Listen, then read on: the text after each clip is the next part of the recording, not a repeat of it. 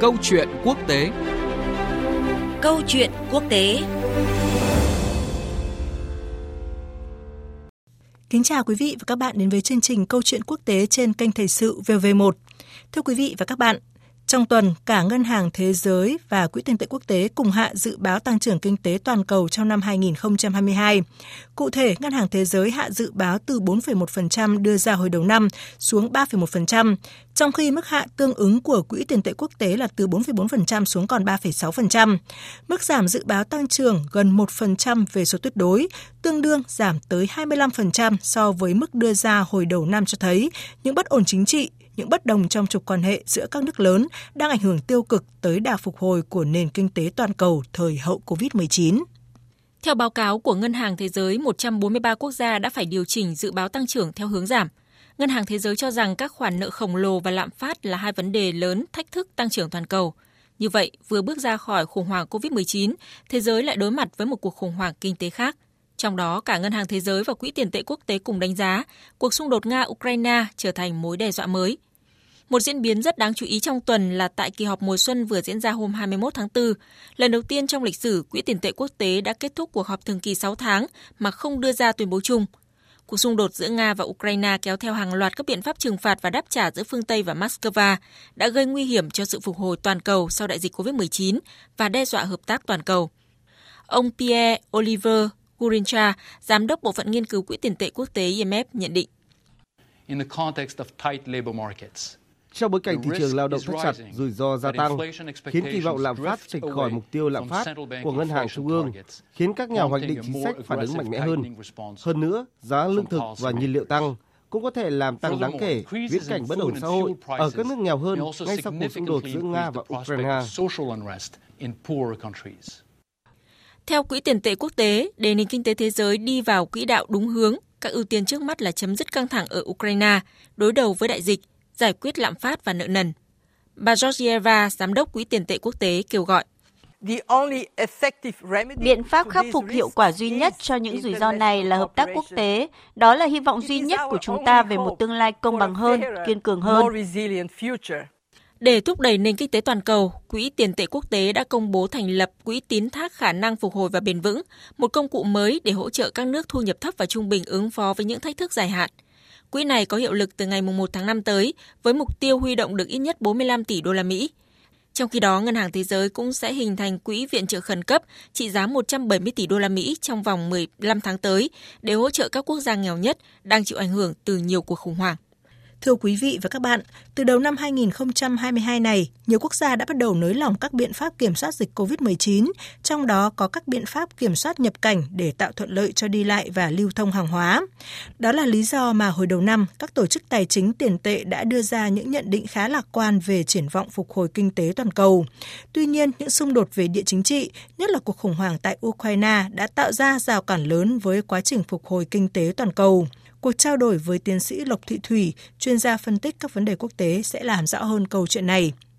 Xin chào tiến sĩ Lộc Thị Thủy ạ. Dạ vâng, xin chào biên tập viên Thúy Ngọc, xin chào quý thính giả đang nghe đài tiếng nói Việt Nam ạ. À, vâng thưa bà, trong tuần này thì cả Ngân hàng Thế giới và Quỹ tiền tệ quốc tế thì đã đồng loạt hạ dự báo tăng trưởng của nền kinh tế thế giới. Vậy thì đâu là những cái khó khăn mà nền kinh tế thế giới đang phải đối mặt khiến cho Ngân hàng Thế giới và Quỹ tiền tệ quốc tế phải đưa ra những cái dự báo thiếu lạc quan như vậy ạ? Dạ vâng, ờ, theo tôi thì cái việc mà hai cái tổ chức này phải hạ dự báo tăng trưởng kinh tế thế giới xuống gần một phần trăm bắt nguồn từ một loạt các cách thức và khó khăn. Không chỉ là những cái cách thức trong ngắn và trung hạn mà còn cả những cách thức dài hạn nữa.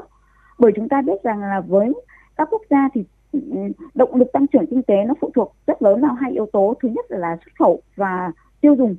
Ờ, các đầu tàu kinh tế tăng trưởng uh, quan trọng nhất như là Mỹ, EU, Trung Quốc và ASEAN thì hiện nay vẫn chưa thực sự là phục hồi kinh tế vững chắc do các tác động tiêu cực từ đại dịch Covid-19. Nhưng chứng là nền kinh tế của Mỹ phải chỉ có dự báo tăng trưởng là 2,2% năm 2022 thay vì mức 3,5% như trước đó. Điều này xuất phát từ cái việc là nền kinh tế của Mỹ đang phải đối mặt với một loạt các cuộc khủng hoảng, đặc biệt là khủng hoảng năng lượng từ cái chính sách hạn chế khai thác tài nguyên thô và hạn chế nhập khẩu năng lượng từ Nga.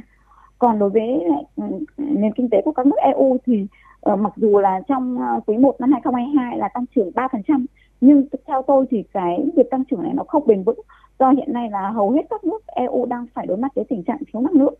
do cái cuộc xung đột giữa ờ, Nga và Ukraine đem lại. Cái thứ hai nữa là cuộc xung đột địa chính trị đang diễn ra ở rất nhiều nơi trên thế giới. Ví dụ như là cuộc xung đột giữa Nga, Ukraine hay là cái vấn đề mà thử tên lửa của Triều Tiên cùng với cái tình trạng biến đổi khí hậu đang diễn ra ở rất nhiều những cái vựa lương thực trên thế giới, điển hình nhất là ở Canada. Điều này đã khiến cho rất nhiều các quốc gia nhập khẩu lương thực, ví dụ như là ở Trung Đông này, Đông Phi này, rơi vào tình trạng đói nghèo, điển hình là ở Somalia. Cái thứ ba nữa là cái cuộc xung đột giữa Nga với Ukraine đang gây ra rất nhiều những cái hậu quả kép đối với nền kinh tế của thế giới. Thứ nhất đó là tình trạng thiếu năng lượng đang diễn ra trầm trọng ở rất nhiều quốc gia EU, đặc biệt là Đức. Và cái cuối cùng nữa được coi là cái nguyên nhân cũng rất quan trọng để góp phần làm cho cái dự báo tăng trưởng kinh tế thế giới phải sụt giảm, đó là cái chính sách zero covid của chính quyền Trung Quốc. Ờ, và cái nền kinh tế của Trung Quốc thì hiện nay đang phải đối mặt với rất nhiều cái tình trạng đó là giảm tốc. Do nước này đã sở hữu 7 trên 10 cái cảng biển lớn nhất thế giới. Vâng, có một cái diễn biến cũng rất là đáng chú ý trong tuần, đó là tại hội nghị mùa xuân của IMF vừa diễn ra, thì lần đầu tiên trong lịch sử thì IMF đã phải kết thúc một cái kỳ họp thường kỳ 6 tháng mà không thể ra cái tuyên bố chung. Theo bà thì kết quả này cho thấy điều gì ạ? Vâng, theo tôi thì cái việc mà IMF không đưa ra được cái tuyên bố chung trong cái cuộc họp thường kỳ thì nó xuất phát từ một trong những số những cái nguyên nhân sau. Thứ nhất là cái sự bất đồng từ giữa các nước thành viên của IMF với những cái nhóm nước đang phát triển ví dụ như BRICS về việc là công nhận tư cách thành viên của Nga ở IMF có hay không sau khi Nga tấn công Ukraine. Cái thứ hai nữa là những cái bất đồng giữa Mỹ, EU, Trung Quốc về việc là cải cách thể chế của cái tổ chức này. Cái thứ ba nữa là những cái bất đồng giữa các nước um, phát triển với các nước đang phát triển về cái gói hỗ trợ kinh tế um, trong cái đại dịch Covid-19 cũng như là cái việc phân bổ um, vaccine giữa cái nước nghèo với nước giàu. Và cuối cùng đó là mâu thuẫn giữa các nước phát triển với các nước đang phát triển về nguồn cung lương thực và các gói hỗ cứu đói cho các quốc gia này, đặc biệt là ở Đông Phi và Bắc Phi, do cái tác động từ cuộc xung đột giữa Nga và Ukraine, theo tôi là như vậy ạ. À, thưa bà, trong bối cảnh nền kinh tế thế giới thì đang rất cần những cái động lực đủ mạnh để thúc đẩy phục hồi thời kỳ hậu dịch bệnh COVID-19, thì bà Kristalina Georgieva là tổng giám đốc của IMF thì đã kêu gọi cái sự hợp vâng. tác quốc tế, nhất là giữa các quốc gia thuộc nhóm các nền kinh tế phát triển và mới nổi hàng đầu thế giới G20. Vậy thì bà đánh giá như thế nào về khả năng hợp tác này, nhất là khi những cái bất đồng, chia rẽ giữa các trục quan hệ liên quan đến sự kiện Ukraine thì đến nay vẫn chưa có dấu hiệu thu hẹp ạ? Dạ vâng, theo tôi thì cái khả năng mà hợp tác giữa các quốc gia của G20 trong việc phục hồi nền kinh tế thì rất là khó khăn. Bởi là sau cuộc cái cuộc khủng hoảng giữa Nga với Ukraine thì cái nhóm các nước ừ, này đang bị phân rã với nhau thành các nhóm nước khác nhau. Thì ờ, điển hình thứ nhất là các nhóm nước mà ủng hộ loại Nga ra khỏi G20. Minh chứng là tại cái hội nghị bộ trưởng ờ, G20, bộ trưởng tài chính G20 ở Indonesia vừa qua ấy, thì bốn bộ trưởng của các nước là Mỹ, Anh, Ukraine, Canada